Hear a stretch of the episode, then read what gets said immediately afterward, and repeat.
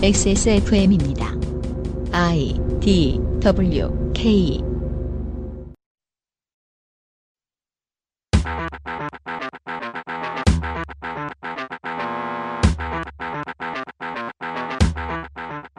그것은 알기 싫다 특별기획 국정감사 기록실 베타 셋째 날. 전관 변호사들의 편법 전관 예우. 중견 기업들의 신종 노조 분쇄 기법. 국가기관에 허락받을 수 없는 국고 낭비 등 올 한해 있었던 법조계 관련 이슈들을 이야기합니다. 법제사법위원회 서기호 의원과 함께합니다.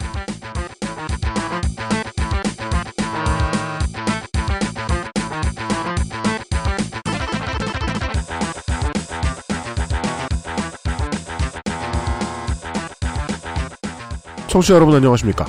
그것은 알기 싫다 특별기획 국정감사 기록실 라이트 국정감사 기록실 베타 세 번째 시간입니다. 진행에 UMC와 XSFM 책임 프로듀서와 이용 상임수석입니다. 안녕하십니까.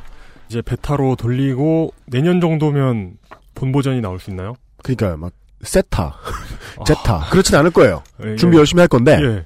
그리고 저는 이번 주에 이거 준비하면서도 소득이 있었다고 보는 게 저희가 이제 1회 때도 그런 이야기를 했습니다만은 기존 언론이 이걸 아예 안 다뤄줘서 불만인 게 아니에요. 신인급 사스마리 정도 도는 정치부 기자들. 사실 정치부는 뭐 완전 초짜 안 보냅니다만은 보통. 그러니까 진짜 중요한 거 취재해야 될 때 나가는 경력이 있는 기자들은 문재인 대표는 집 앞에 죽치고 있고. 그러니까 죽치는 것까지는 안 합니다만은. 네. 그런 거 하고 있고. 민생을 돌보긴 하는데 사실은 언론이 민생을 안 돌본다. 이 제 확신만큼은 다시 확인한 것 같습니다. 음, 어, 윤호덕 의원 어제 국방 이야기하는 것도 네. 저희들이 그냥 지나가다 들었지 관심 깊게 듣지 않았단 말이에요. 음, 그러지 않았던 거란 말이에요. 밀떡이 KFX에 돈이 얼마나 들어가는지 음, 정확히 모르고 있었다. 네. 예. 그러니까 이게 뭐 그 밀떡으로서 접근하는 것과 국방위, 국회의원 입에서 듣는 거하고는 또 다르죠. 네. 느낌이. 그러니까 국방위 혹은 대정부 질의에 들어갈 때 이 의원실이 문제를 다루는 자세는 무조건 민생 우선입니다. 음. 그것은 변하지 않습니다. 아, 우리는 거기서부터 국회의원을 국민이 어떻게 써먹을 것인가를 고민해 보면 좋을 것 같아요. 제가 이제 권장하고 싶은 이런 태도죠. 정의당 당사 같은데 전화가 오면 받았더니 어, 나는 대구에 사는 누구다. 아, 음. 늘 한나라당을 찍는데 네. 네, 회사에서 잘렸다. 도와달라. 그런 거 도움받을 땐 정의당이에요. 음, 어, 어떤 게 좋으냐? 정치 세력과 정치인을 쓸 줄 기본적으로는 안다. 네. 음, 네. 언론이 일면에는 잘 다루어지지 않는 정치인 어떻게 쓰면 좋을지에 대한 이야기들을 해보고 있는 것 같기도 합니다. 국정감사 기록실 베타 법사위입니다. 네. 서기호 의원. 네, 어, 정의- 잠시 후에 만나볼 겁니다. 정의당에서 어, 팟캐스트 열심히 안 하는 유일한 현재 의원. 아 그렇다고 하죠. 네. 네, 좀- 팟캐스트의 덕을 가장 못 본 의원. 어, 그렇기 때문에 정의당에서는 참신한 인물일 거라는 생각도 드는데 네, 반대로 네, 왜 안 나오지? 그죠. 잠시 후에 확인하시게 될 겁니다. 네. 왜 못 나오십니까라고 내가 물어볼 수 있을까? 어, 용기를 내보자. 어쩌면 최고의 시나리오는 왜 못 나오냐고 물어보는 거고. 네, 근데 한두 번 정도 나오시긴 나오셨던 것 네, 같아요. 근데 차마 못 물어볼 상황이면 그게 최악인 거죠. 하여간 네. 예, 정의당의 서기호 의원과 함께 잠시 후에 국회 법제사법위원회의 이번 국감의 이슈들을 논의해 보도록 하겠습니다. 광고 듣고 하세요. 그것은 알기 싫다. 특별기획 국정감사 기록실 베타는 에브리온 TV, 바른 선택, 빠른 선택, 1599, 1599 대리운전, 당신 편의 생각보다 큰 힘, 민주노총에서 도와주고 있습니다.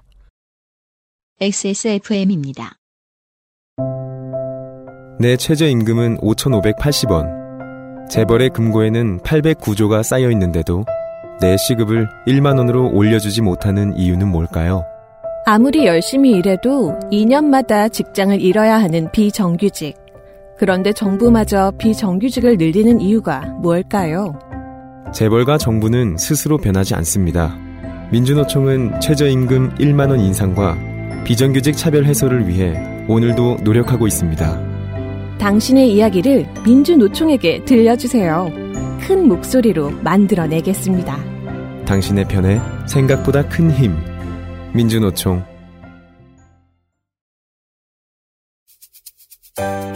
바른 선택, 빠른 선택. 1599, 1599에서 알려드리는 대리운전 이용 상식. 대리운전 쓰실 때마다 현금 결제와 영수증 처리. 불편하셨죠? 1599 1599 법인 서비스를 이용하시면 별도의 지불 없이 이용하고 월 단위 후불. 세금 계산서 발행과 경비 처리. 참 쉬워지겠죠? 바른 선택, 빠른 선택. 1599 1599에서 전해드렸습니다. 바른 선택, 바른 선택. 돌아왔습니다. 앞에 말씀드렸던 대로 오늘은 법제사법위원회 이야기하는 날입니다. 그리고 이제 세 번째로 XSFM 스튜디오에 출근해 주신 의원님의 경우에 특이한 케이스. 어떤 점에서 특이했냐? 의원실에서 자꾸 뭘 많이 묻는다. 너무 괴롭히지 말아달라. 너무 괴롭, 우릴 뭘로 괴롭히고 싶어지게. 어린이집 처음 보내는 부모님 심정. 너무하다. 의원님이 오늘 뭘 말씀하셔야 되냐, 네. 뭘 물어볼 거냐, 너무 세게- 말을 많이 시킬 거냐. 너무 세게 마- 세게 하지 말아달라 이런. 아, 네. 그 와중에 저는 그 슬픔을 느꼈죠. 아니, 국회에 입성하기 전까지 법조인 네. 평생을 살았고, 네. 국회에 들어온 뒤에도 실한 컨텐츠를 많이 만들어낸 인물인데, 네. 이거 지금 한 시간 방송하는데, 이렇게 걱정을 많이 하시다니. 미디어에 많이 못 나가셨구나. 그 걱정의 실체가 뭔지 저 궁금해지기도 하고요. 말씀을 나눠보고 싶습니다. 예. 하면 대화와 무관하게 저희들은 컨텐츠만 보고, 네. 아, 기꺼이 불렀는데, 네. 후회할지 안 할지 곧 알아보겠습니다. 지금 시작된 건가요? 예, 시작된 겁니다. 그렇습니다. 정의당의 서기호 의원, 아, 물론, 목포에라고 소개하고 싶지만, 어, 목포에는 다른 명목상 비례대표? 예. 예, 서기호 의원이 청취자 여러분들을 뵙기 위해 XSFM 스튜디오에 나와 있습니다. 반갑습니다. 예, 반갑습니다. 안녕하세요. 네. 안녕하십니까. 오늘 좀 바쁘시다니까. 예, 아, 바쁘십니다. 바쁘세요. 네, 예. 보통 하는 질문 빨리 여쭙고 넘어가겠습니다. 제가 네, 아까 밖에서도 여러 번 말씀드렸습니다만은 국감이 홍보가 안 돼서 아쉽다, 홍보가 안 돼서 아쉽다. 언론이 홍보를 해주는 척 하다가 열심히 안 하더니 나중에는 국감이 빵점짜리라느니 이란 국회의원들 승질나게 지금 임기에서 마지막 국감을 마치셨습니다. 소감을 좀 간단하게 말씀해 주시죠. 예, 목포 출신 서기호 국회의원입니다. 네. 아, 요즘 제가 이렇게 앞에다 목포 출신이라고 붙이고 다니는데요. 네. 그 이유는 이제 목포에 국회의원 사무실을 냈어요. 네, 구 네. 별다방이랍니다. 예. 네.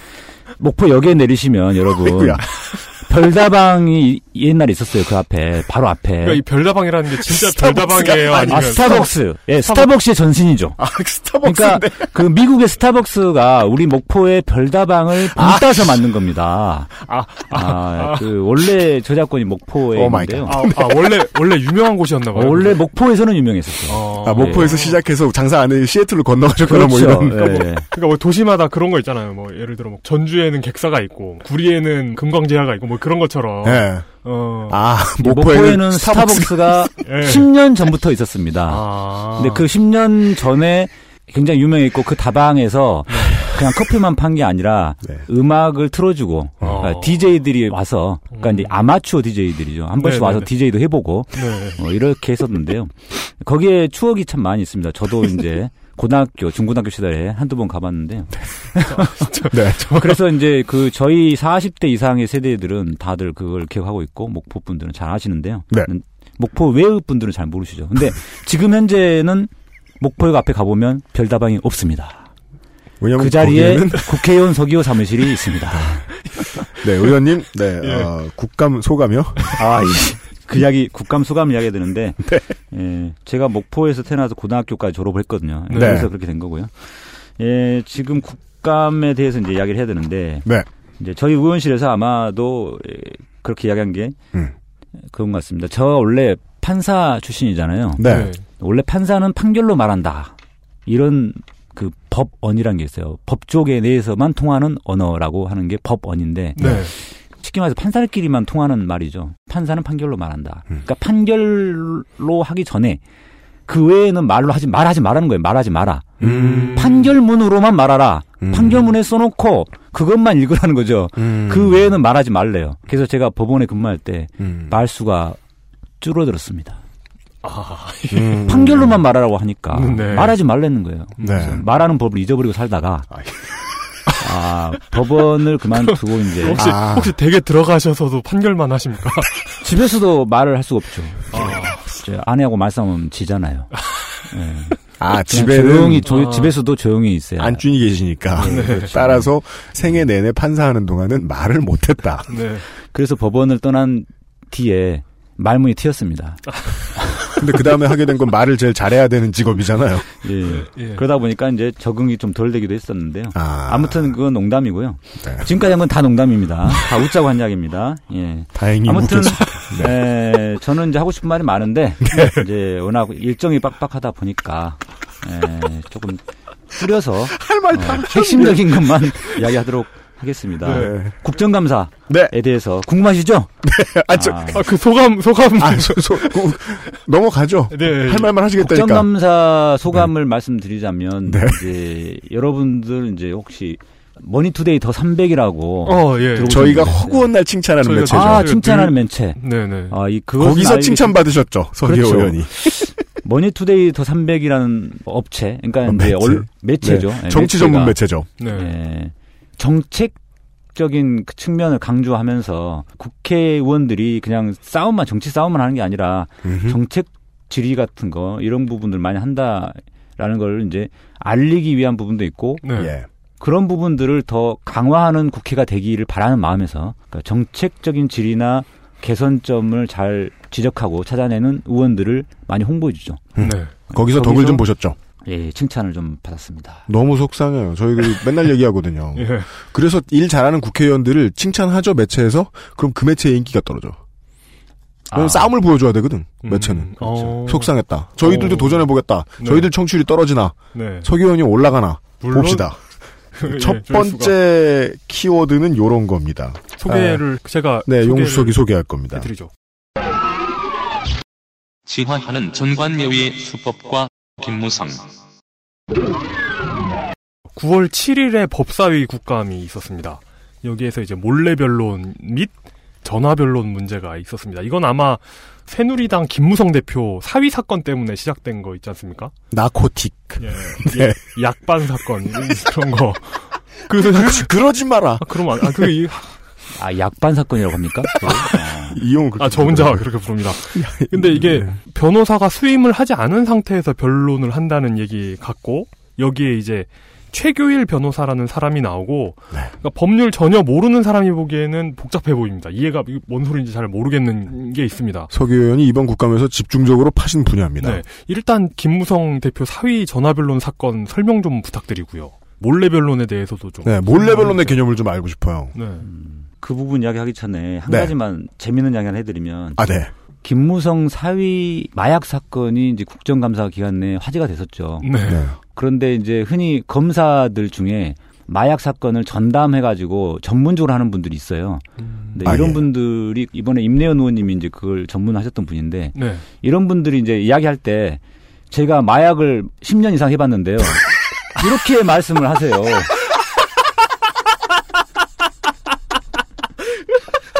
네, 네, 네. 그럼 이게 마약 수사를 했다는 말인데 마약 수사를 10년간 했다는 이야기를 수사자를 빼버리니까 마약을 10년 동안 뽕을 맞았다는 이야기로 참 오해하십잖아요. 네. 그 실제로 임내연 의원님이 질의 과정에서 그렇게 말씀하셨다가 네. 아차 실수 이러면서 내가 한두 번 해본 게 아닌데 내가 네, 왜내 앞에서 이렇게 거짓말 하냐. 전화하신 이런. 적 있습니다. 제가 아. 마약을 10년 해봤는데 진짜 끊기 어렵습니다. 뭐 이런. 여간에. 그러니까 예. 이제 이거는 근데 사실 워낙에 이제 마약 뭐 김무성 사위 네, 이런 네. 말들이 국민들이 들을 때는 귀에 쏙 들어오고 아, 오 귀가 쫑긋해지는 사건이라고 들리기 때문에 그렇죠. 예. 그 부분이 많이 강조가 됐는데 사실은 그 사건에서 중요한 부분이 몰래 변론이라는 거예요. 흔히 말하는 정관예우 몰래 변론인데 어, 이게 정관예우하고도 관련이 있나요? 예, 정관예우 관련이 있습니다. 왜 그러냐면은 전관예우를 받는 전관 출신 변호사들이 주로 몰래 변론을 하거든요. 판사들, 판사 또는 부장검사 예. 이런 분들. 그게 뭐길래 하는 거예요? 이제 흔히 우리가 전관예우 할 때는 판사를 많이 떠올리죠. 그래서 부장 판사나 법원장 출신 네. 변호사가 법정에서 이제 재판을 할 때 재판장과 뭐 동기이거나 또는 그 재판장의 직전 부장판사였거나 이런 분들을 선임하면 아무래도 재판에 영향을 미치지 않겠냐, 영향력을 행사하지 않겠냐. 네. 해서 그런 정관예우 받는 이제 변호사를 선임하잖아요. 음. 이제 그런 분들도 사실 몰래 변론을 합니다. 무슨 뜻이냐면 법정 안에서 네. 재판하는 과정에서 변론을 하는 게 아니라 음. 그것도 변론하죠. 음. 하지만 진짜 중요한 이야기는 법정 바깥에서 전화로 부탁을 하거나 또는 따로 만나서 술 한잔 하면서 이렇게 이야기를 하거나 이렇게 한다는 거죠. 아, 우리가 공공의적 1-1에서 보았던 아, 그러니까 전 몰래 변론이라고 해가지고 예. 수임을 안 하고 이렇게 수임을 안 한 상태에서 공짜로 몰래 수호천사. 공, 짜로 변호천사 뭐 이런 이런 예. 건줄 알. 그게 아니라 수임이 돼 있는 상태에서 법원에서 말하는 게 돈대로 아니라 받았고 예, 법- 아, 그러니까 두 가지 형태가 있는데요. 예. 사건 수임계를 내고서 하는 것도 몰래 변론이라고 하고 네.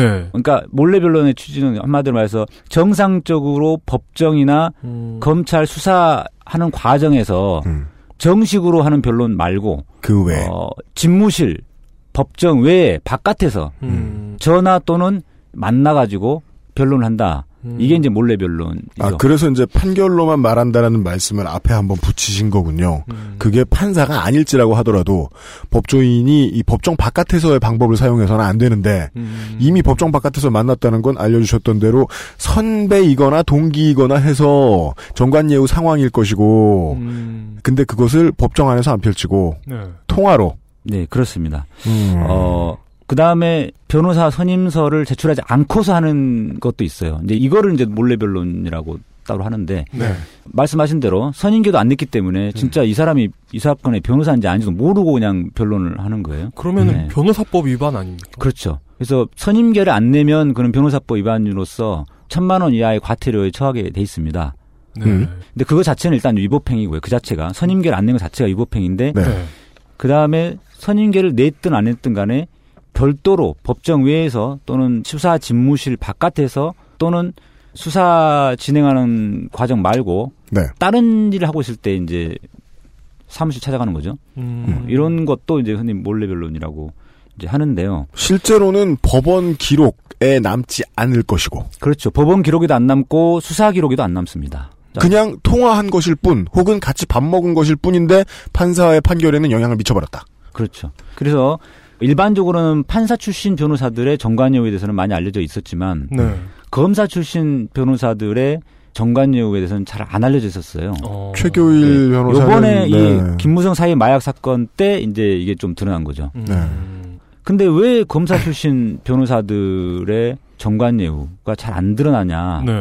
네. 첫 번째 이유는 수사 단계에서 벌어지는 일들이다 보니까 일단 잘 안 알려지는 게 있고요. 수사 단계에서 잘 안. 알려진다는 것은 어, 그러면은 재판 들어가기 전에 이미 그렇죠. 상황이 끝난 재판에 회부되기 전에 음. 먼저 검찰이 수사를 하잖아요. 네. 처음에 내사부터 시작하는 경우도 있고, 그다음에 수사 시작한다는 거는 이제 정식으로 사건 번호가 부여되면서 피의자로서 이제 수사가 진행되는 네. 걸 이제 수사라고 하지 않습니까? 네 네.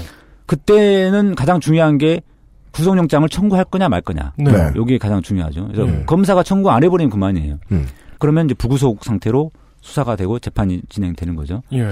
그러다 보니까 이제 피의자들이 구속 영장이 청구될 것 같으면 이제 전관 출신, 검사 출신 변호사를 선임하죠. 그러면 이분들이 수임계를 안 내고서 전화로 또는 찾아가서 이 사람이 내가 잘 아는 사람인데 음. 뭐 원래 나쁜 사람 아니고 괜찮은 사람인데 뭐 여러 가지 사정으로 아. 좀 어쩔 수 없이 이렇게 된 거다. 음. 자, 예를 들어서 이번 김무성 사위 마약 사건 예를 들면은 그걸 담당했던 최교일 변호사가 변호사 선임을 안낸 상태에서 아마도 통화를 했을 가능성이 있다고 저는 이제 판단 검- 추측한 거죠. 검사하고요. 예, 어. 담당 검사에게. 네네네. 그러면 이제 이분이 서울중앙지검장까지 했던 소위 고위 검사예요. 네. 고위 간부, 고위 네. 검찰 간부였고 2012년도에 그 내곡동 사건 에 대해서 어, 수사를 맞습니다. 할때 네네. 대통령한테 배임죄를 적용한다는 게 굉장히 부담스러워서 음. 대통령은 빼줬다라는 취지로 기자들 앞에서 이야기해버린 거예요. 네, 아, 그렇죠. 아, 그 예. 사건이 최교일 유명하게 해줬던 예. 사건이죠. 그래서 최규일 변호사라는 사람이 많이 유명해졌는데 그러고 나서 그 뒤에 사직을 했습니다. 네. 음. 그때 국정감사 때도 다른 여러 법사 위원들로부터 야단을 많이 맞았죠. 네. 근데 그분이 이 사건을 맡았는데 저희가 추측하기로는 전화 또는 만나서 이 사람이 김무성 대표의 사위가 될 수도 있는 예비 사위다. 음. 라는 취지의 말을 하지 않았을까 라는 음. 겁니다. 왜냐하면 그 말들은 우리가 수사 기록상의 정식 의견서라든가 변론을 할 수 없는 내용이죠. 음. 그렇죠. 누가 누구 자식이다 뭐 이런 네, 내용 그런 이야기를 뭐 없죠. 하기가 좀 그렇잖아요. 네. 그리고 변호사는 법리 법적인 논리라든가 음. 사실관계에 대한 뭐 증거에 대해서 이야기를 해야지. 그럼 뭐 누구의 아들이고 뭐 이런 이야기까지 하기가 좀 그런데 음. 그런 이야기들은 이제 정식 변론 과정에서 못 하니까 음. 네. 따로 이야기를 하는 거죠. 네. 그래서 몰래 변론 때 이루어지는 내용들이 바로 이런 것들입니다. 그러니까 봐달라 이거죠. 그러니까 음. 구속하지 말아달라. 음. 선처해달라. 어. 함부로 추측하기는 좀 미덥지 않은 부분이 있습니다만은 판사 출신 말고 검사 출신 변호사를 전관 변호사로 세웠다는 것은 검사 출신이면 아까 말씀해 주셨던 대로면은 내사 단계부터 이미 거의 뒤를 봐주는 수준으로 네. 가장 깨끗하게는 뭐 재판까지 안 가도록 만들 수도 있고 네. 이거는 위법행위 수준이 그 법정신을 아예 싸그리 무시한 수준이라고 볼 수 있는 것 같은데요. 네, 그렇습니다. 변호사가 재판이 성립이 안 되게 만들어준다? 그렇죠. 이제 재판이 일단 성립이 돼서 법정에서 벌어지는 사건에 대한 이제 정관여우는 공개된 법정이고 이미 사건화 됐기 때문에 뭐 얼마든지 사건 검색하면 다 나오는 거고 하는데 이건 수사. 단계는 예. 말씀하신 대로 수사 단계에서는 맘먹기에 따라서 얼마든지 사건 자체를 만들지 않을 수도 있습니다. 음. 내사 단계에서 끝나버릴 수도 있는 아니 거고. 사건이 그냥 네. 없어질 수도 있는 뭐 거고. 아예 없어질 수도 있는 거고 음. 그야말로 묻혀질 수도 있는 부분인 거죠. 이런 정황을 어떻게 포착하신 겁니까? 그 당시에 국정감사가 한참 진행 중일 때 공교롭게도 최규일 변호사가 이 사건 말고 다른 사건에서도 일곱 건이나 선임계를 안낸 게 발각이 됐어요. 와, 일곱 건. 어. 네. 그거는 세금 안 내려고 이렇게 물건 파는 데서. 그 좌판 펼쳐놓고 변호를 빠졌나? 그니까요. 뭐, 뭐, 뭐 현금 장사하려고 그, 그런 것도 아니고. 어떻게, 어떻게 된 겁니까 그거? 그런 거중 세금 떼먹으려고 하는 건데요. 아, 아 맞군요. 진짜 진짜? 아싸 통했다. 진짜? 네. 아. 예를 들어서 변호사 선임료를 천만 원을 줬다 그러면 10%인 100만 원을 부가지세로 신고를 해야 되는데 네. 당연한 얘기다. 그, 와, 그거를 이제 선임계 안 내면 100만 원 안 내도 되는 거죠. 부가세 안 내려고? 근데 여러분들이 부가세 하면 별거 아닌 것 같아 생각하는데 이 검찰 출신 변호사들은 기본적으로 억대입니다. 네. 한번 사건 수임하는데 1억 막 이런 식으로 받아요. 네. 그러면 천만 원이잖아요. 네.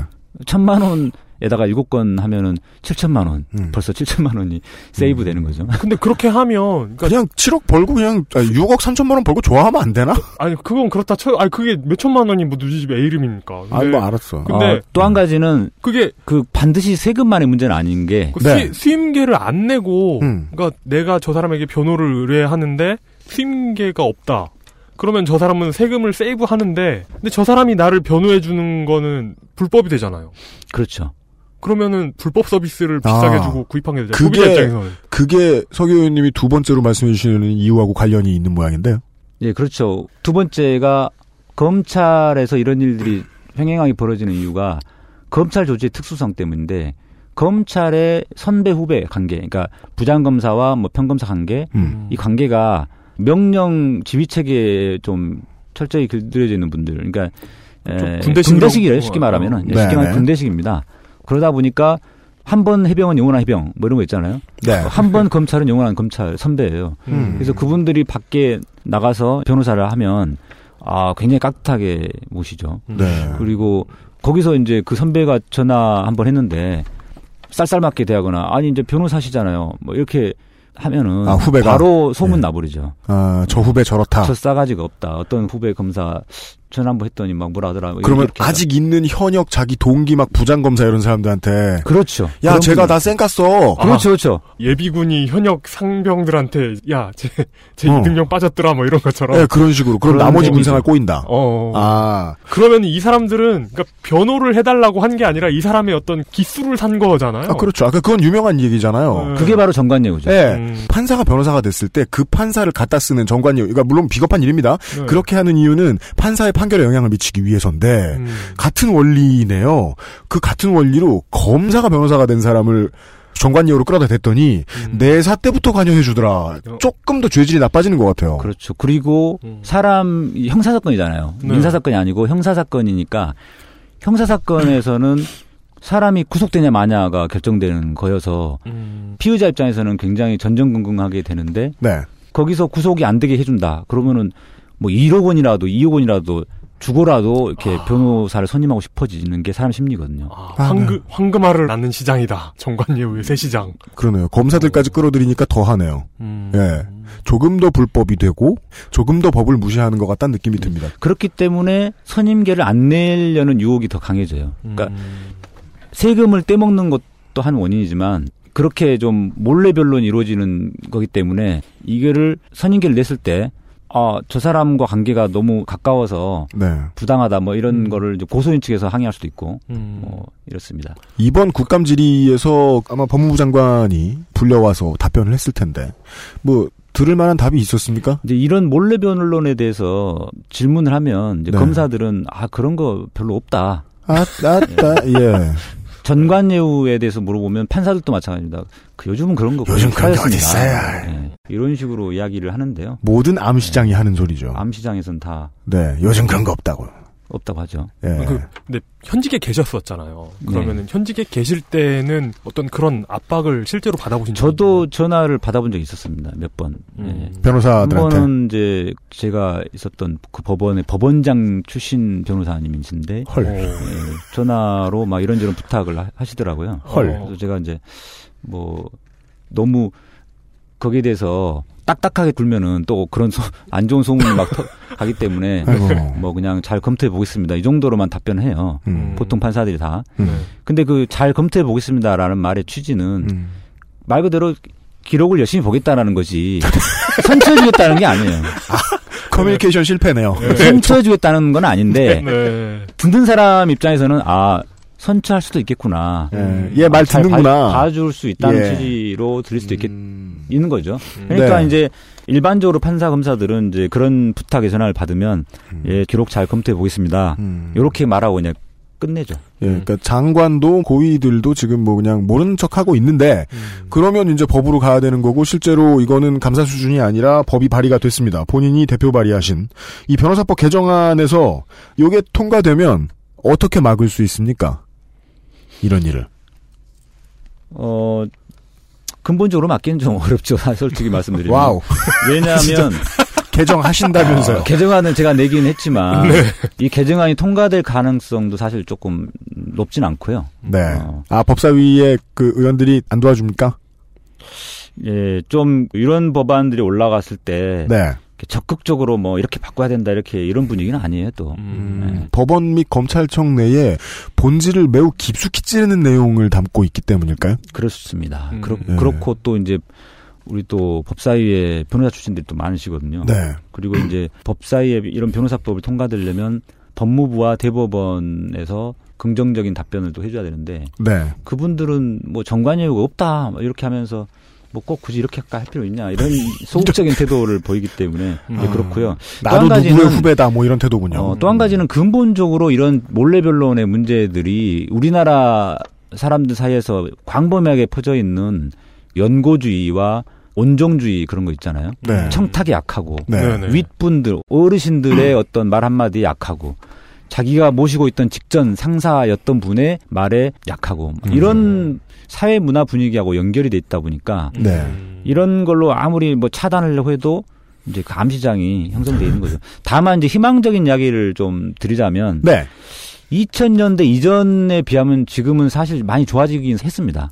에, 실제로 예. 수도권에 있는 판사 검사들은 그런 청탁에 대해서 막 곧바로 다 들어주고 그러진 않아요. 그럼 네. 이 정도로 말씀해 줄 수 있습니까? 그 법조인으로서 김무성이나 걸려야 이런 일 생길 수 있을 만큼 좋아졌다? 그렇죠. 예. 음. 그러니까 아, 전 이 사건이 그러니까 그럼 이게 묻히는 거지. 그럼 김무성 잡는 법이라고 생각할 거 아니야 본인은. 어, 그러네. 그러겠네. 아, 그, 그니까 이게 참 무서운 게, 네. 돈이 정말 많고, 지위가 높, 높다면, 네. 그 어떤 형법에 전혀 적용받지 않는 사람이 될 수 있다는 거잖아요. 음, 네, 그런 돈이 거죠. 진짜 많아가지고, 뭐, 사시 일기를 데려오거나, 뭐, 의금부 출신, 이런, 죽었어. 이런 사람들, 네. 막 무덤에서 불러내오면, 아, 네. 의금부를 같은 기수로 쳐줄지 모르겠네요, 네, 법원에서. 예, 네. 뭐 마이너스 50기 뭐 이런 사람들 아, 네. 데려오면 그러니까 음. 누가 처벌을 받겠냐는 거죠. 일단 발의하신 내용 정도는 그래도 청취자분들이 아시면 좋을 테니까. 아, 예. 네, 네. 그 몰래 변론, 그러니까 법에 적히지 않는 기록에 남지도 않고 그 다음에 법정 내에서 잘 움직이지도 않는 변론에 대한 형사처벌 형사처벌도 하고 이로 인한 수익은 범죄 수익이니까 몰수하고 추징하는. 음. 기존에는 이제 변호사 선임계를 안 내면 네. 과태료 라고 해서 천만 원 이하의 과태료였거든요. 근데 1억 받고 천만 원 내는 거 뭐. 과태료라는 것은 이제 어떤 행정상의 의무가 있는데 그것을 태만히 했다. 이럴 네. 아. 때 내는 게 과태료입니다. 어. 적, 적합하지 않네요. 그러니까 그럼 천만 원이면 부가세 세이브한 걸로 내면 되는 그렇죠. 그렇지. 천만 원 껌값이거든요. 문제는 껌값이어서 네. 변호사들이 걸려도 눈 하나 깜짝 안 하죠. 음. 저희가 그 내겠습니다 하고 뭐 의뢰인이 낼 수도 있고. 이때를 위해 부가세를 많이 아껴놨죠 이러면서. 네. 음. 그래서 형사처벌화 해가지고 어. 네. 징역 1년 이하 또는 벌금 천만 원 이하. 음. 그러니까 아. 징역형이 추가되는 거죠. 음. 그러면 이제 이게 문제가 됐을 때 그러니까 이게 과태료가 아니라 어떤 그 벌금. 형사처벌. 음. 네. 그러니까 형사처벌은 뭐냐면 범죄라는 겁니다. 네, 이거는 그러니까 범죄로. 행정상의 의무를 태만히 했다는 게 아니라 네. 음. 범죄라는 거죠. 음, 음, 그래서 징역형도 가능한 음. 예. 네. 집행유예 판결을 받으면 이제 변호사 자격도 이렇게 박탈되고 음. 아, 아니. 박탈되는 영구히 박탈되는 건 아닌데요. 네. 결격 사유가 됩니다. 음. 그것은 변협이 결정합니까? 아니면 예, 그 법에서 정해져 있습니까? 법에 있습니다. 아하. 그 의원님이 아까 그래서- 자신 없게 말씀해 주신 대로 네. 통과가 안 될 법 하네요. 그렇죠. 예. 그러니까 아, 모든 너무 심하지 않냐 뭐 이런 식으로 본인이 그렇게 말씀하시면. 아, 근데 그잖아요. 아니, 반대 논리가 그렇게 날, 나올 수 있다라는 거예요. 어. 법원에서 평생 일하는 사람들 입장에서는 나에게도 일어날 수 있는 일이라는 생각이 들기 쉽겠다. 아 그러겠다. 그리고 어. 실제로도 선임계를 안 냈다는 거는 말 그대로 내야 되는데 안 냈다는 거라서 사실은 그렇죠. 행정상의 의무가 좀 강합니다, 성격이. 음. 그 어떤 법적인 성격하고 논리적으로 따져보면 네. 형사처벌을 하는 게 좀 안 맞을 수도 있어요. 그 아무리 지역 감정 따지고 인맥 감정 따지는 한국 사람들이라고 해도 법원에 가면 자기가 평등한 대접을 받을 거란 순수한 기대들은 다들 하고 있잖아요. 네. 국민 눈높이에는 맞는 법이라고 보고 의원 그다음에 대표 발의자의 네, 또 한 가지가 범죄 네. 수익 환수인데 네. 올 예, 범죄 우리가 흔히 뇌물 같은 거 뇌물죄로 받은 금액 같은 거를 우리가 몰수하게 돼 있거든요. 네. 네. 그거는 이제 범죄로 인한 수익이다 이거죠. 근데 이걸 형사처벌화하면 필연적으로 이건 범죄니까 범죄로 인해서 변호사 수임료 받은 거그 자체를 통째로 그냥 다 수익으로 보자. 음, 드러내자. 몰수 추징하겠다는 거죠. 그러니까 이 음. 부분도 약간 법리도 따지기 시작하면은 조금 이제 네. 에, 약해지긴 한데 하지만 그럼 본인이 수정해서 재발의 하시면 안 됩니까? 아니 그래서 이미 하지만 이제 국민적 공감대가 있는 부분이라고 생각이 아, 네. 들고요. 네, 네. 맞습니다. 그 다음에 변호사 선임계를 내지 않는 거는 필연적으로 몰래 변론으로 이어질 수밖에 없습니다. 아, 네. 어. 어, 단순히 그냥 실수로 안 낸 게 아니라는 거죠. 무조건 고의다. 음. 예. 그렇기 때문에 이것을 범죄 수익화 해야만 몰래 변론도 뿌리 뽑을 수 있다. 예. 그러니까 이건 진짜 범죄화가 왜 안 하고 있나 궁금할 음. 정도이긴 합니다, 사실. 이것은 지하 경제 양성하다. 네. 예. 지하 경제 활성화. 예, 맞습니다. 활성화, 활성화. 잘못했습니다. 네. 알겠습니다. 그 발의한 본인이 법을 비판해 주신 가운데 예. 그래도 그 알려진 성과 정도는 네네. 있었다고 봅니다. 광고를 잠깐 듣고 두 번째 이야기로 넘어가 보죠. XSFM입니다. 물가도 따라잡지 못하는 월급. 현 정부의 노동개혁은 재벌 배불리기입니다. 이상은 민주노총에서 알려드렸습니다. 법제사법위원회 이야기 두 번째 얘기는 노조 얘기인데 음, 검찰이 노조 탄압 사건 수사를 열심히 하지 않는 이유. 이게 어떻게 법사위에서 이렇게 길게 이야기가 됐는지 들어봐야 되겠습니다. 9월 15일에 대전고검하고 대전고법 국정감사에서 네. 유성기업 노조 파괴 이야기를 하셨습니다. 네. 이게 유성기업뿐만이 아니고 발레오 만도 이런 회사들 역시 국감에서 언급을 하셨는데 네. 유성기업 같은 경우는 그 노골적인 노조 파괴 공작에 대해서 이제 공정한 수사를 촉구하셨다. 네, 뭐 기사가 떴습니다. 간단하게만 말씀드리면 어영노조에게 되게 네. 잘해주는 방법을 네, 채택해가지고 금속노조 소속 노조하고 차별을 하고 그 유성기업이 그러니까 무단 직장 폐쇄, 어용노조 조직, 기존 노조 탈퇴, 종용 같은 이제 노조 파괴 기법에 있어서의 기본 패턴이 같은 아 그렇죠. 예, 그런, 그런 역할을 했다고 합니다. 천재적인. 네. 아, 올해 1월에 대전고법에서 노조법 위반 선고가 내려지긴 했습니다. 이거 좀 자세히 설명 네. 부탁드립니다. 그 유성기업하고 갑을오토텍 대전 관내 그러니까 아산하고 뭐 이쪽에 있는데요. 네. 그래서 대전 고등법원, 대전 검찰청 국정감사 때 예, 이 부분에 대해서 질의를 하게 됐고요. 네. 이분들이 대표들이 그 국정감사 현장에 와서 참관까지 했습니다. 음. 예, 그 정도로 관심사인데 방청객 비슷하게 아, 예, 예. 예, 음. 위원장 허가를 받아서 했는데요. 음. 그거 가지고도 또 새누리당 의원들이 막 뭐라 뭐 반발하더라고요. 저 사람들 왜 들어오냐고요? 예, 왜- 그 왜요? 주로 검찰 출신 새누리당 의원들이 왜냐하면 네. 검사들을 상대로 검사가 했던 수사에 대해서 문제점을 지적하는데 그 당사자라 이거죠. 음. 유성기업하고 가브로토텍은 음. 그러면 그 당사자 앞에서 검사들이 망신당하는 건데 이게 음. 말이 되냐 뭐 이런 음. 거예요. 그래서 아니 뭐 수사를 제대로 했으면 망신 당할 일이 없잖아요. 그, 네, 근데 네. 그거를 스스로 망신 당한다라고 생각을 하더라고요. 아, 오지 말든가. 예. 잘못했으니 부끄럽죠. 왜, 왜, 부러워서 그런 것 같아요. 왜 나의 잘못한 걸 들추고 그래 이런 거잖아요. 그렇죠. 그것은 알기 싫다 이런 거였죠. 굳이 말하자면 그렇습니다. 근데 그죠? 이 사건이 두 가지가 좀 비슷한 게 뭐냐면 아, 유성기업과 가브로토텍이요. 가브로토텍. 예. 음. 노조법 위반으로 고소가 돼가지고 수사를 했는데 음. 다 무혐의를 해버린 거예요. 혐의 없음 음. 결정. 혐의 없음. 그러니까 이제 항고하고 재정 신청을 했어요. 네. 그래서 법원에 재정 신청을 했더니 법원에서 받아들였어요. 아 이거는 재판을 해볼 만하다. 음. 그래서 이제 기소해라.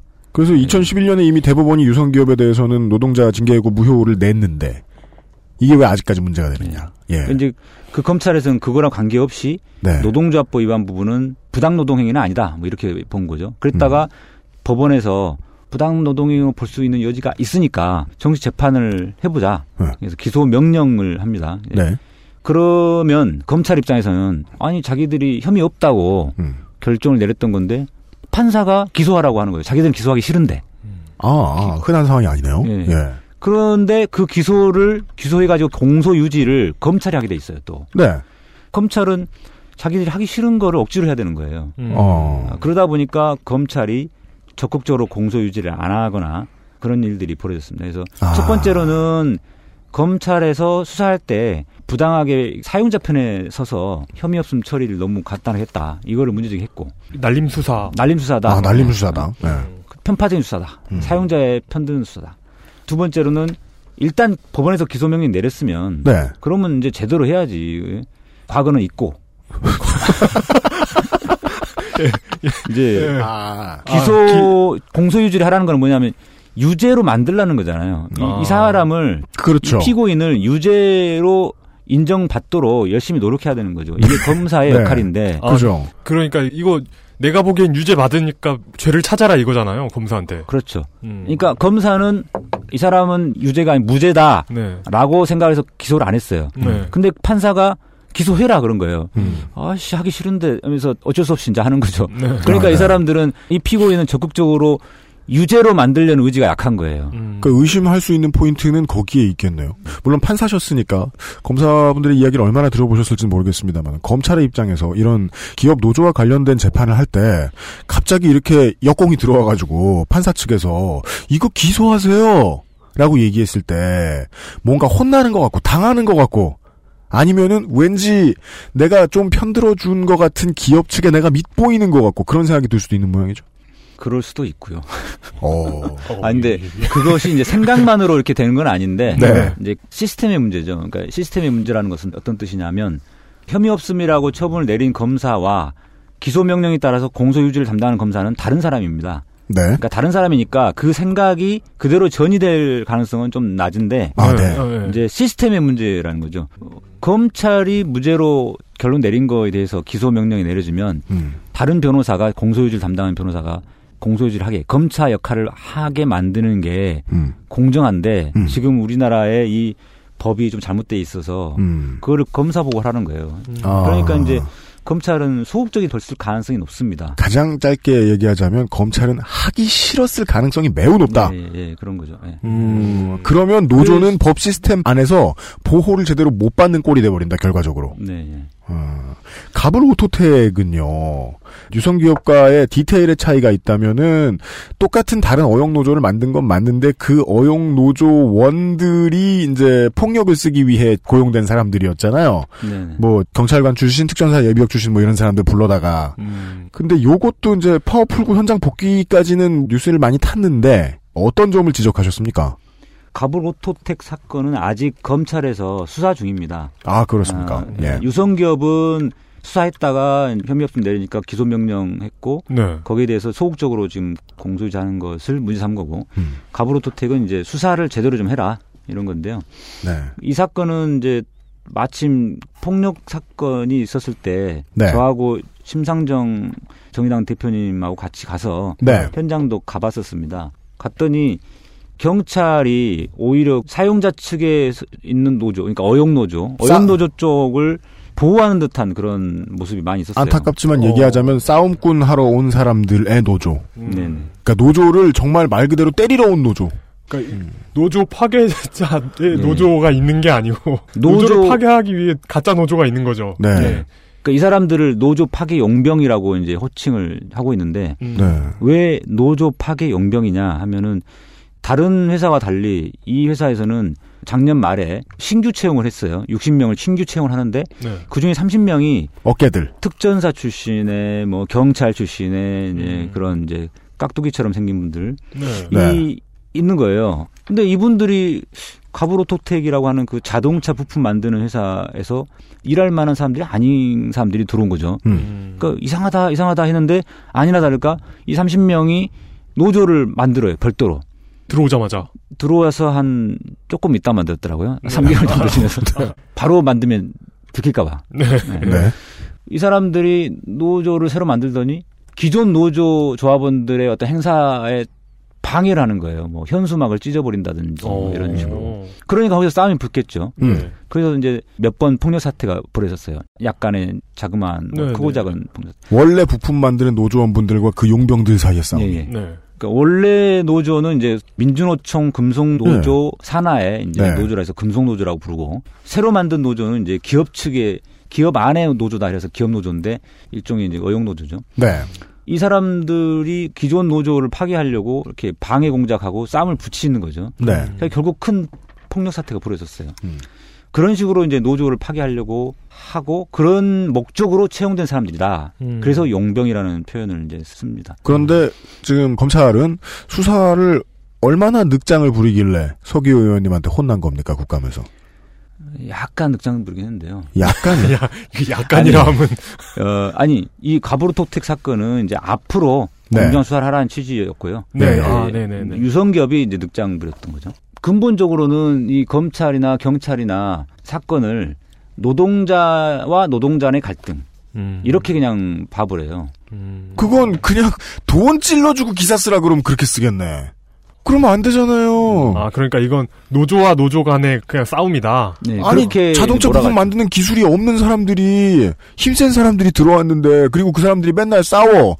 그러면 거긴 뭐 MMA 동아리가 있어 그러는 건 아니잖아요. 음. 격투기가 취미라서 음. 상황 뻔히 그렇죠. 하는데. 그래서 채용 과정, 그 다음에 채용된 사람들의 뭐 면면, 그다음에 그들의 이후에 했던 행동들을 보면 이거는 회사가 어떤 연결이 돼서 회사 측에서 이 사람들을 채용하는 형식을 빌려가지고 네. 이렇게 노조 파괴하도록 하는 거로 볼 수 있는 여지가 많죠. 많은데 그런 부분들은 별로 관심 있게 안 보고 검찰은 그냥, 그냥 종이에 노- 써 있는 대로 노동자와 노동자끼리 싸웠던 그 폭력 사태 그것만 그냥 가지고 어. 이 사건을 처리하려고 하는 거죠. 어. 두 개의 노조의 갈등 이런 식으로 네. 처리해버. 그거는 귀찮아서면 그나마 다행이고 뒤에 무슨 배경도 의심해야지 수사를 했는데 그거밖에 안 그러니까 남았으면. 수사 수사를 하라니까 해야 되는데 진짜 그 사건을 수사하기 싫으니까 그걸 그렇게 수사하고 있는 것일 수 있잖아요.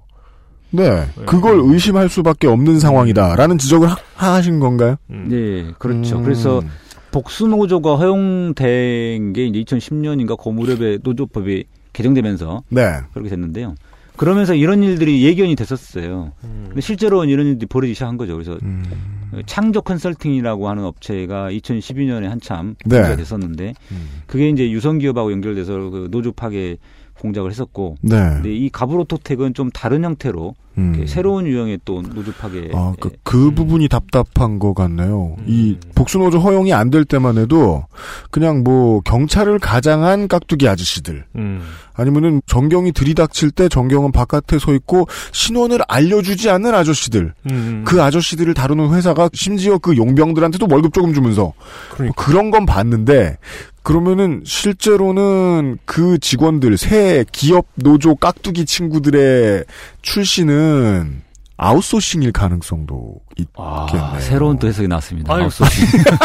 그래서 네. 과거에 복수노조가 허용되지 않던 시절에 네. 말씀하신 대로 구사대니 뭐 그런 문제가 있었는데 지금은 그 사람들이 정정당당하게 직원으로 근로자로 채용이 돼서 음. 노조로 노조를 또 만들어서 하니까 네. 겉으로 보기에는 문제 없어 보이는 거예요. 네. 그래서 제가 이제 검찰 쪽에 아주 통렬하게 지적을 한 것이 아, 네.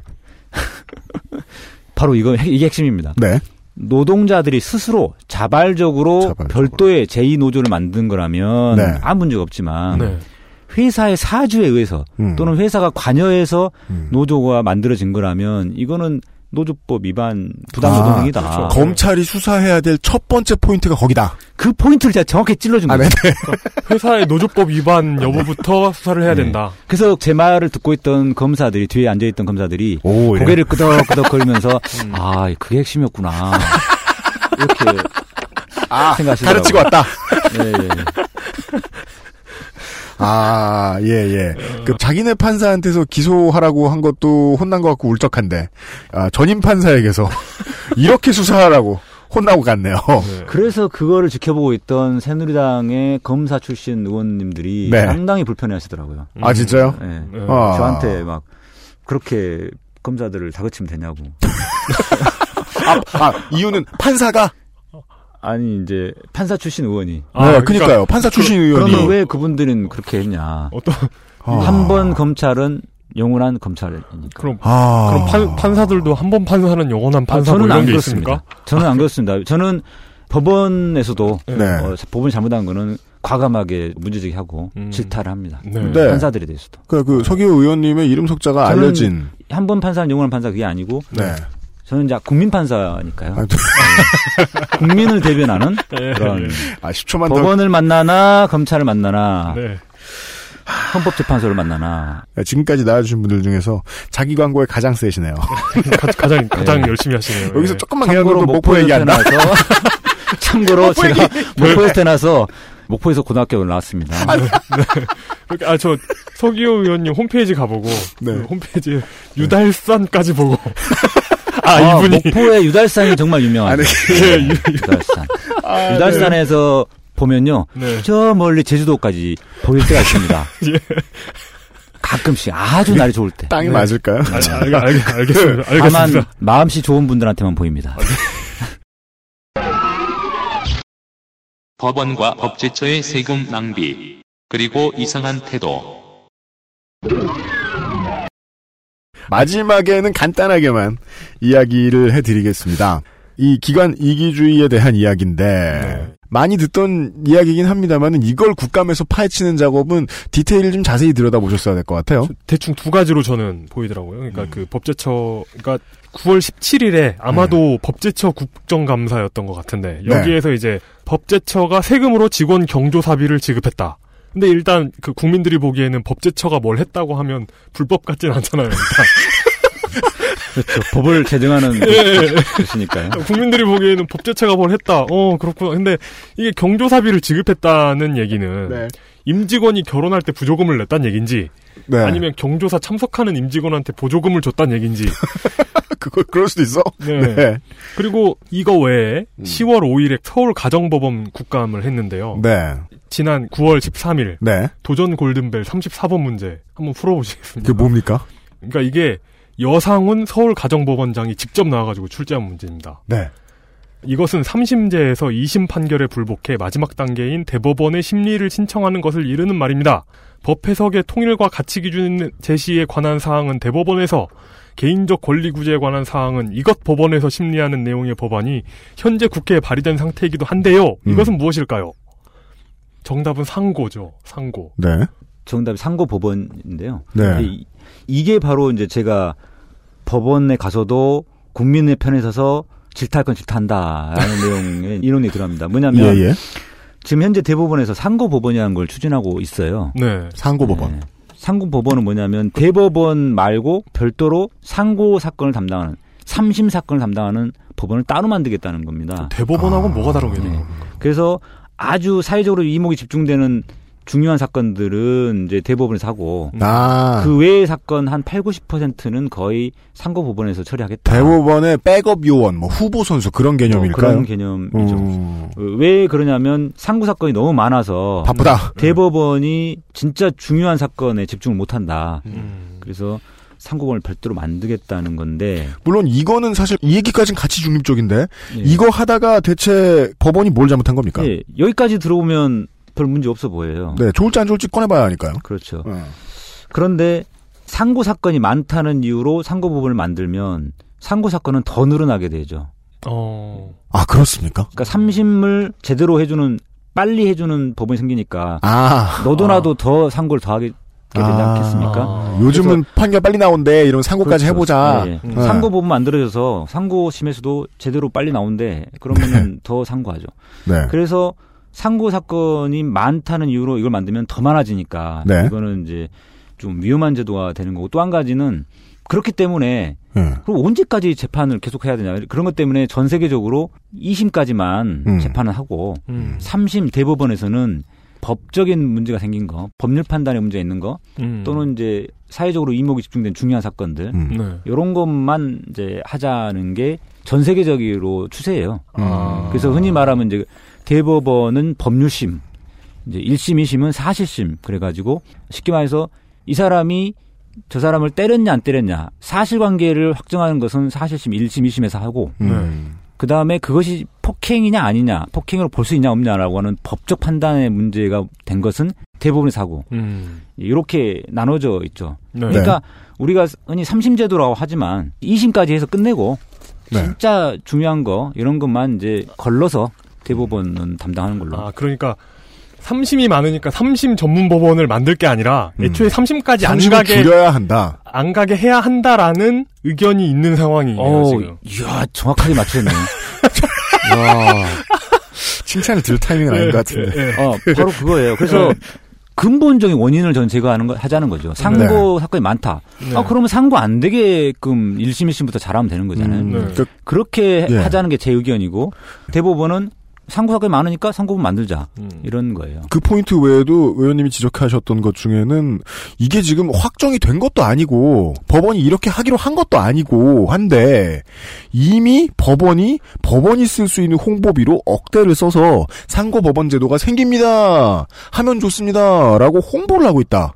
심지어 골든벨 문제까지 내면서 골든벨 문제까지 내가면서 이게 맞는 행동이냐? 그렇죠. 예. 고등학생들한테 아직 확정되지도 않은 제도에 대해서 이렇게 어허. 문제를 내는 거예요. 그러면은 첫 번째로 국민들로서는 아 상고법원 제도가 생겼나 보다, 음. 확정됐나 보다 네. 이렇게 착각할 수 있잖아요. 그죠. 아 국사 국정 교과서 안 바뀌면 안 하면 망합니다. 이런 걸 막 먼저 광고하는 것처럼 그 그렇죠. 정부가 네. 아그 다음에 두 번째로는 네. 이 마치 상고법원이 최고의 제도인 것처럼 음. 착각할 수 있다라는 거죠. 음. 그러니까 상고 사건이 폭증하는 이 문제를 해결하는 데 있어서 여러 가지 방안들이 있을 수 있고 제가 제시하는 이제 사실심 충실화와 대법관 중원 음. 그다음에 또 상고 허가제 뭐 여러 가지가 있어요. 네. 음. 근데 오로지 상고 법원을 만드는 것만이 최선인 것처럼 음. 이렇게 알린다는 거죠. 아. 그래서 부산 고등법원에서는 또 어떤 일이 있었냐면 네. 해프닝이 하나 더 있었는데 부산 시민들 상대로 설문조사를 했어요. 음. 네. 그랬는데 85%가 상고법원 찬성하더라.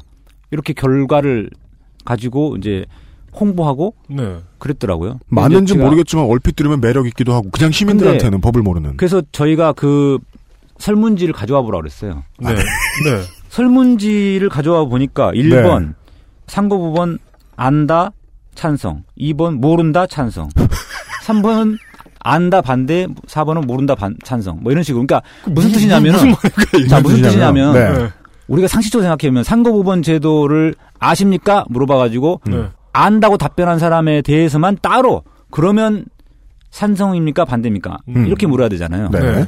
근데 모르는 사람들한테까지 찬성합니까 반대합니까 물어본 거예요. 음. 그러면 상고법원이 뭔지 모르는 사람들은 그게 뭔지 모르는 상태에서 그냥 막연히 찬성 이렇게 할 거 아닙니까? 이 랜덤. 그렇기 때문에 뭐 나쁜 짓 하겠어 이러면서. 그렇죠. 어, 어. 상고법원에 대해서 모른다고 답변하는 사람들은 빼야 되는 거죠. 음. 예. 네. 근데 그 사람들까지 포함시켜가지고 85% 찬성 이렇게 음. 했어요. 그냥 야바위의 확률 결과를 보여주면서 홍보로 썼다 또. 모르면서 찬성한 사람이 53%가 됐더라고요. 어. 그러니까 알면서 찬성한 사람만 치면은 한 30%밖에 안 되는 거죠. 아. 제가 그 새만금 사업 추진할까 말까 할 때 전주에 살지 않았습니까? 그때 설문조사 하면은 음. 찬성을 받아야 되는 거예요. 이게 음. 새만금 사업 찬성. 그러면 네. 은 설문조사 하면서도 뽐뿌를 엄청 넣습니다. 이게 막 어떤 거 홍보인지 설문조사인지 모르는. 그런데 찬성하시겠습니까? 네, 이런. 그, 래 놓고 통계로 나오는 거죠. 그럼. 근데 이거는 통계가 어떻게 나왔느냐, 통계를 어떻게 들이밀었느냐보다 음. 더 질이 나빠 보이는 것은 네. 법원 쪽에서 나온 돈일 텐데 그 돈 가지고 거리에 나가서 시민들한테 무언가의 찬성을 구하는 정치 행위 음. 그렇죠. 해도 되느냐? 바로 이게 제가 이제 야단친 게 그 부분인데요. 대법원이 무슨 이익단체냐. 그러니까요. 이익단체로 전락됐다. 이익 단체가 하는 어. 일을 했으니까. 예. 음, 음, 우리가 뭐 예를 들어 변호사회, 세무사회, 뭐 변리사회, 뭐 약사회, 의사회 이런 게 다 이익단체라고 하잖아요. 이제 자기네 예, 예. 이익을 위해서 움직이는 단체인데 그 사람들은 이제 자기네 이익을 위해서 여러 가지 로비도 하고 음. 홍보도 할 거 아닙니까? 어떤 제도가 도입돼야 됩니다. 음. 이렇게. 네, 네. 근데 대법원은 공무원이고 네. 공기관이고 네. 그 다음에 그러니까 뭔가 대한 위해서 판사회 같은 일을 했다. 그렇죠. 맞습니다. 어, 굉장히 예리하시네요. 야, 마음에 쏙 드는 어, 표현이셨나 진짜. 쏙 드는 편이네요. 아, 그러니까 무슨 판결 잘하면 고객한테 돈 받는 사람인 것처럼. 와, 그러니까. 이거 이야기 미리 해주셨으면 제가 국정감사 때 그렇게 대한 판사입니까? 이렇게 하면 완전히 그 언론이 나는 건데. 그러니까 김다정 비서님한테 자주 연락 주시라고 예. 이렇게 얘기하시면. 어, 굉장히 아이디어가 참 창의력이 뛰어나신 것 같아요. 자주 나오세요. 예. 정치 카페하고 어디가 났습니까? 아유, 자, 하여간. 네. 그러니까 대법원은 네. 국민들을 위해서 재판을 잘하면 되는 단체죠. 네. 다른, 다른 조직이죠. 네네. 그러면 재판을 잘하기 위한 데다가 예산도 써야 되는 거고. 음. 그래서 확정은 됐는데 국민들이 잘 이용하지 않고 있는 제도, 음. 예를 들면 뭐 조정 제도라든지 뭐 이런 거 네네. 있어요. 그런 거에 대한 홍보를 해야죠. 음. 확정되지도 않았고 확정될 가능성도 약한. 음. 왜냐하면 지금 상고법원 문제는 네. 저도 반대를 강하게 하고 있지만 법사위에 상당수의 의원님들이 반대하는 분들이 계셔서 음. 통과되기 좀 어렵습니다. 음. 통과되는 이유, 통과돼서는 안 된 이유가 아까 여러 가지 설명드렸고 네. 또 하나는 이제 사심제가 될 우려가 있다. 아. 상고법원 거치고 또 대법원 또 가고. 상, 고법원에서 재판을 해보니까 이건 알고 보니까 중요한 문제인 것 같아. 대법원으로 갈래 이럴. 그렇죠. 그러면 또 대법원 갈 수 있거든요. 근데 대법원에서는 음. 다 받아주진 않겠다 뭐 이런 건데 네. 이제 설령 그렇다 하더라도 아무튼 대법원의 판단을 또 한 번 구하게 되니까 사심제가 될 수가 아. 있어서 국민들로서는 시간과 비용이 더 든다는 겁니다. 음. 그러니까 마치 상고법원이 생기면 뭔가 더 좋을 것 같긴 하지만 음. 실제로는 시간 비용이 더 든다. 어. 의뢰인과 피고인들 입장에서는 이것은 2.5심에 가깝게 느껴질 것이다. 맞습니다. 돈 바로. 쥐고 음. 사정 급해가지고 법원 가야 하는 사람들 입장에선 그럴 테니까 실제로는 법원과 실제 민간의 돈이 오가는 변호사들 이거 먹거리 창조라고 의심할 수도 있겠네요. 그래서 대한판사회 처럼 행동하는 네. 이 이유, 이 이유가 뭘까? 이거 생각해 보면 두 가지가 있어요. 첫 번째로는 2005년도에 사법개혁 특위가 만들어져 가지고 이 노무현 대통령 시절에 네. 이 비슷한 고등법원 상고부라는 제도가 논의가 됐었어요. 음. 네. 그때부터 대법원은 계속 이런 걸 추진했는데 네. 네. 이제 법무부라든가 다른 기관 또는 여러 가지 반대들도 많고 해가지고 음. 결국 그게 채택이 안 됐습니다. 음. 법원 시스템, 재판제도 시스템이라는 거는 대법원만의 문제가 아니라 변호사도 이해관계 있고 검찰도 이해관계 있고 국민들도 당연히 이해관계 있으니까 네.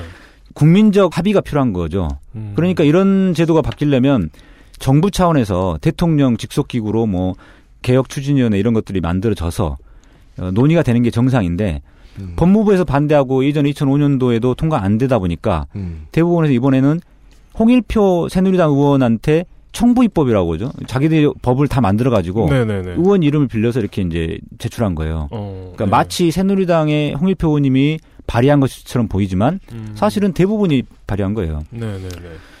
근데 이런 식으로 비껴가 가지고 법안을 발의해 놓고 막 일방적으로 홍보를 하고 있는 거죠. 음. 마치 통과될 것처럼. 네. 그리고 심지어는 각 법원장들로 하여금 그 지역의 국회의원들한테도 좀 로비하고 좀 법안 발의에 찬성해달라고 이렇게 하기도 하고 음. 변호사회 쪽에다가도 뭐 부탁하고 어, 진짜 이런 식으로 로비하고 있어요 진짜로 로비. 진, 진짜 이익 단체네요. 그냥. 진짜 이익단체로서 입법 로비를 하고 있습니다. 어. 그리고 입법 로비에 넘어서서 그것을 관철하기 위해서 홍보까지 이렇게 하고 있는 거예요. 1억 원대 예산을 투입하면서. 어. 첫 번째 이야기부터 마지막 이야기까지 계속해서 일관된 흐름이요. 법조인들은 서로 절대 외면 못한다. 그렇다면 법원이 자기들 돈까지 들어가면서 하고 있는 이 정치 행위, 거기서 보여지는 정치적인 자신감에는 뒤를 받쳐주고 있는 누군가가 어떤 오라가 정치권에 있을지도 모르겠다라고. 그렇죠. 대법원에서 처음에 자신감 있게 밀어붙일 때 작년부터 그랬는데요. 예. 네. 새정치연합 쪽. 네. 새정치연합 쪽의 의원들로부터 약간 협조적인 말을 들은 거예요. 이제 이렇게 음. 로비를 해가지고. 어. 네. 그 다음에 또 한 가지는 청와대의 그분의 그분이 어, 이제 그 당시에 네. 김기춘 비서실장이 있었잖아요 예전에. 네네. 김기춘 비서실장이 한마디 딱 오더 내리면 음. 법무부 검찰도 동의해줄 거다 이런 생각을 가진 거죠. 음. 근데 그 사이에 김기춘 비서실장이 이제 뭐 떠나가고 네. 또 사실 박근혜 대통령 입장에서는 이거 관심이 그렇게 많지 않죠 상고부 문제에 대해서. 어디에 실제로 관심이 있을지는 아무도 뭐, 아무도, 아무도 모르죠. 모르는데. 네. 네. 하여간 아, 그리고 그, 그 얘기도 마무리해야죠. 법제처. 아, 세금으로 직원 경조사비. 시간상 지금 예. 털어야 될것 하여튼 같은데. 뭐 예. 예. 한 4, 50분 정도 그럼- 넘어갔어요. 아, 아, 네네네. 네네네. 여기까지만 해야 되겠다. 왜냐면-. 마무리. 그러니까요. 마무리를 해야죠. 뭐. 자 마무리를 하여튼 짓자면 네. 제가 마무리를 짓겠습니다. 정, 정말요? 네. 예. 네. 이 국민을 위한 위에서 써야 될 이 세금을 갖다가 네. 이 법원에서도 이렇게 낭비하고 있고 또 법제처에서도 소속 직원 경조사에 참석하는 여비를 출장비로 그냥 처리해버리고 아, 그러니까 직원이 결혼했을 때 결혼식에 부조금 낸 게 아니라. 아 그러니까 예를 들면 이런 거죠 결혼식을 하면 네. 대표로 한 사람을 파견 보내요 보내면서 이제 법제처 예산으로 주는 거죠 출장비를 어. 주는 뭐 거죠 20명어치 그러니까- 200만 원, 400만 원 이렇게 딱. 그렇죠 그 이유를 물어보니까 아 법제처에서 공식적으로 음. 파견한 거니까 보낸 거니까 음. 이제 예산을 한 거다. 그 사람이 개인적으로 갈 때면 개인적으로 가는 건 당연히 그 개인 부담인데 공식적으로 부조하라고? 공적으로 부자라는 거죠. 그거야말로 80년대부터 금지해 오던 정치 행위 아니에요. 근데 이거 배- 배임 아니- 공공기관에서. 이거 배임 아닙니까? 예. 아, 배임죄까지는 좀 아, 그럼, 그렇습니까? 400만원 그거는 배임. 이제 뭐. 판례 검토를 해봐야 되는데 아, 네. 아니, 네. 배임죄는 아닌데 이제 하여튼 저 이 국가기관에서 네. 돈을 참 물쓰듯이 쓰는 경향이 있어요. 음, 보면 네네네. 자기 돈이 아니라고. 그 서 의원님이 말씀해주신 대로 돈을 쓰는 행태를 들어보니까 그거를 무슨 생각을 가지고 쓰는지도 알겠네요. 말씀해주신 대로 앞에 얘기해주신 상고법원제도 홍보를 하는 것은 돈도 돈대로 쓰는 거지만 생각보다 그 뒤에 깔려 있는 멘탈이 되게 시겁하게 느껴져서 네. 예. 그러니까 이게 국민의 혈세다. 피 같은 돈이다. 이런 생각은 안 하는 거죠. 그게 아니라 눈먼 돈이다. 눈먼 돈이죠. 그렇죠. 그러니까 돈을 쓸 수 있는데 눈먼 돈. 돈을 쓸 수 있는데 무서움이 없는 사람들이 그 정도 수준이 아니라 심지어 우리는 정치 행위에 준하는 무언가를 국민을 상대로 해도 돼 라고 생각할 정도. 그래서 아까 배임 이야기 하셨는데 이제 우리가 형법상의 배임죄라고까지는 하기 어렵지만 네. 상당히 그 약간 배신 행위죠. 배신. 아 법적인 용어는 아니군요. 네, 법적인 용어는 아니고요. 그러니까 배임이라는 게 인물을 배신하는 거 아닙니까? 네. 네. 그러니까 그게 형법으로 따지면 좀 복잡해지는 거고. 형법의 배임은 아니지만 인물을 배신한 건 맞다. 그렇죠. 예, 예. 알겠습니다. 예. 네. 아, 국정감사 기록실 베타의 셋째 날 법사위의 서기호 의원을 모시고 이런 이런 얘기들을 해봤습니다. 몰래 변론이란 무엇이냐? 실제로 기록에 남지 않는데 변호를 해버린 상황은 무엇이냐? 음, 누구 때문에 이 사건이 묻혔느냐? 네. 그리고 기업의 노조 탄압 수사에 대해서 굼뜨게 구는 검찰에 대한 이야기.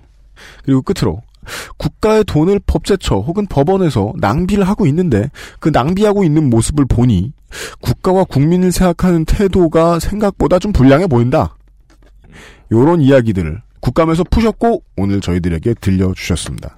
청취자 여러분들 생활에 도움이 되는 정보였길 바랍니다. 끝으로 언제나 드리는 시간 그러나 오늘의 경우에 특히나 제발 짧게 써주시기를 어, 목포 시민분들에게 유달 유달 아 맞다 유, 달산 자락에 내가 목포시민- 김광진 의원한테 물어본 게 있잖아요. 저희들은 이 정도 레벨까지 솔직합니다, 의원님. 아, 저희들은 진심으로 물어봤습니다. 초선 비례 의원이 어, 순천에 가서 순천에 가서 민주당 공천을 받겠다? 대놓고 좀 이건 이건 더 심합니다. 네. 진보 정당 국회의원이 목포에 가서 재선에 도전하겠다. 근데 그 상대가 이것은 내가 인디애나 존스가 아닌데 인디애나 존스를 따라가서 끝까지 살아남겠다. 어 그렇다. 지지자들은 이렇게 보고 있을 겁니다. 네. 목포 시민 여러분께 인사를 해주시죠. 내가 김전일이 아닌데 김전일과 함께 고립된 산장에 가겠다 뭐 이런 거. 네. 어, 비유가 좀 어떤 비유가 어려워가지고 무슨 말인지 아, 모르겠는데. 아, 네, 네, 네. 아무튼 탐정 김전일을 좀 읽어주시고. 예. 네. 그 살아남으실 수 있, 있, 있으시겠습니까?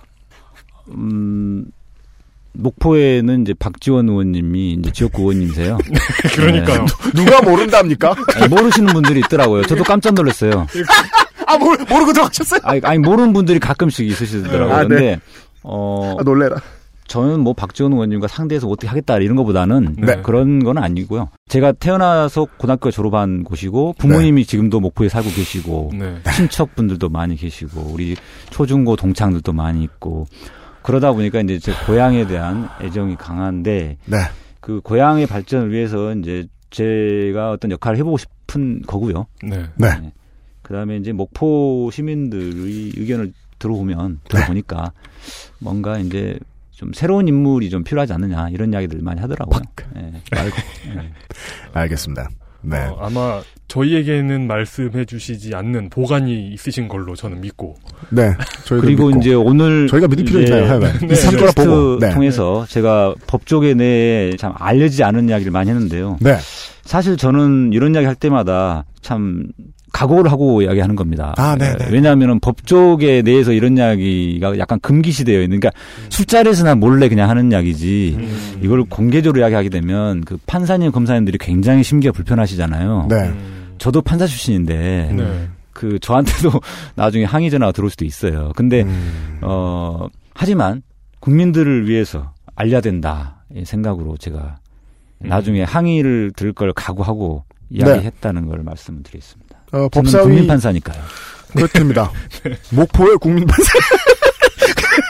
서기호 의원과 함께 에, 국정감사 기록실 셋째 날에 법사위 이야기를 해봤습니다. 저희가 서기호 의원을 픽업한 이유가 이겁니다. 판검사 출신 국회의원이 이렇게 많은데요. 국회의원으로서 법조계에 대해서 이야기하는 국회의원을 흔히 보기가 힘듭니다. 네, 그렇습니다. 앞으로도 남은 기간 동안 KTX가 바퀴가 녹아나도록 목포를 다녀오시겠지만 시간이 나시면 또 이런 법조계 이야기를 국감이 아니더라도 들을 수 있기를 바랍니다. 국정감사 기록실 셋째 날 정의당 비례대표 지금은 비례대표 아, 사무실은 목포 스타벅스에 있는 예, 법제사법위원회 서기호 의원과 함께 했습니다. 오늘 나와주셔서 감사합니다. 수고 많이 하셨습니다. 네, 감사합니다. 감사합니다. XSFM입니다. 선택, 바른 선택. 음주운전 사고 발생 시 평균 소요 비용은 1,500만 원입니다. 대리운전 1599에 1599. 광고 듣고 돌아왔습니다. 저희가 앞으로도 뭐 훌륭한 의제가 국회에서만 놀고 있고 국회 바깥 공기를 못 만나고 있는 것 같으면은 네. 어려워하지 마시고 저희한테 연락을 달라 이렇게 말씀을 드렸더니 서기호 의원은 어, 문고리를 우리 사무실 문고리를 붙잡고 제가 다음에 당선되고 나오면 안 되나요? 예, 왜냐고 묻자 아, 목포에 가야 돼서 구시대적 정치인이다. 지역구에만 가면 당선되는 줄 안다. 아, 근데 네. 저 이, 이분을 왜 이렇게 그 보좌진들이 걱정스러워하나 했잖아요. 정말 특이한 이유로 이제 이유는 우리가 알겠잖아요. 근데 정말 그 평생 말씀을 많이 안 해보고 산 분이라는 느낌은 들어요. 그러면 둘 중에 하나예요. 이렇게 말이 어색해서 말을 너무 못하거나 예. 말하는 게 안 하다 하니까 네. 너무 재밌어서 진짜 아무 말이나 막, 막 던지거나 아, 진짜 말을 평생 많이 안 해본 사람의 포스가 느껴집니다. 네, 언어 예. 사용이 너무 즐거운가 봐. 네. 늦은 나이에 자전거를 배운 듯한 느낌이라 그래야 되나. 예.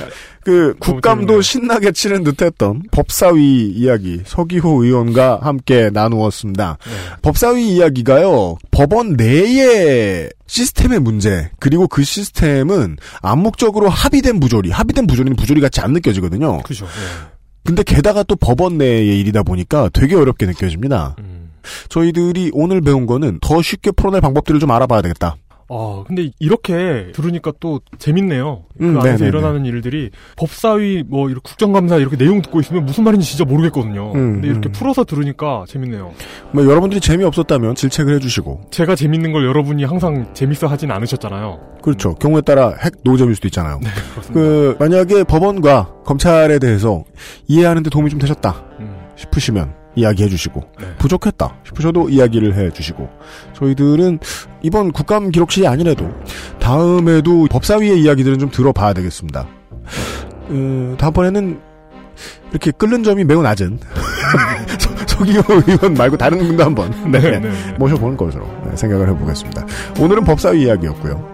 내일 이 시간에 짧디 짧은 국정감사 기록실 베타 마지막 시간에는 어떤 위원회의 이야기가 나오게 될지 아, 기대를 해주시기 바랍니다. 그 나중에 풀 버전이면 진짜 막 300명 막 이렇게 줄줄이 나오는 거예요. 그럼 1년 내내 해야 되는데. 아니 영화 300에서 네. 300명이 다 연기를 하진 않잖아요. 아, 그렇지. 네, 심지어 출연조차 안 해요. 어, 그렇죠. 예. 네. 하여간 뭐 내년에는 좀 규모가 늘어날 겁니다. 네. 하지만 300일을 할 수는 없잖아요. 아, 그러니까 그 수도 좀 늘지 않습니까? 진심 진짜 국감은 알기 싫다가 될 거예요. 음. 예. 수는 그대로예요. 그러면은 네. 뭐 KTV 이런 것처럼 국회 방송. 예, 국회에 투자를 받아가지고 하는 게 아니라면 그건 힘들겠고 하여간 네, 늘리겠지만 이번에는 초박형. 예, 4일로 끝납니다. 내일 이 시간 마지막 시간에 다시 뵙도록 하겠습니다. 야, 오랜만에 주말까지 가네요, 그 알실이. 네. 예, 내일 다시 뵙죠. 이용상 임수석과 유현수의 책임 프로듀서, 기술에는 이현아 기술행정관이었습니다. 내일 뵙겠습니다. 감사합니다.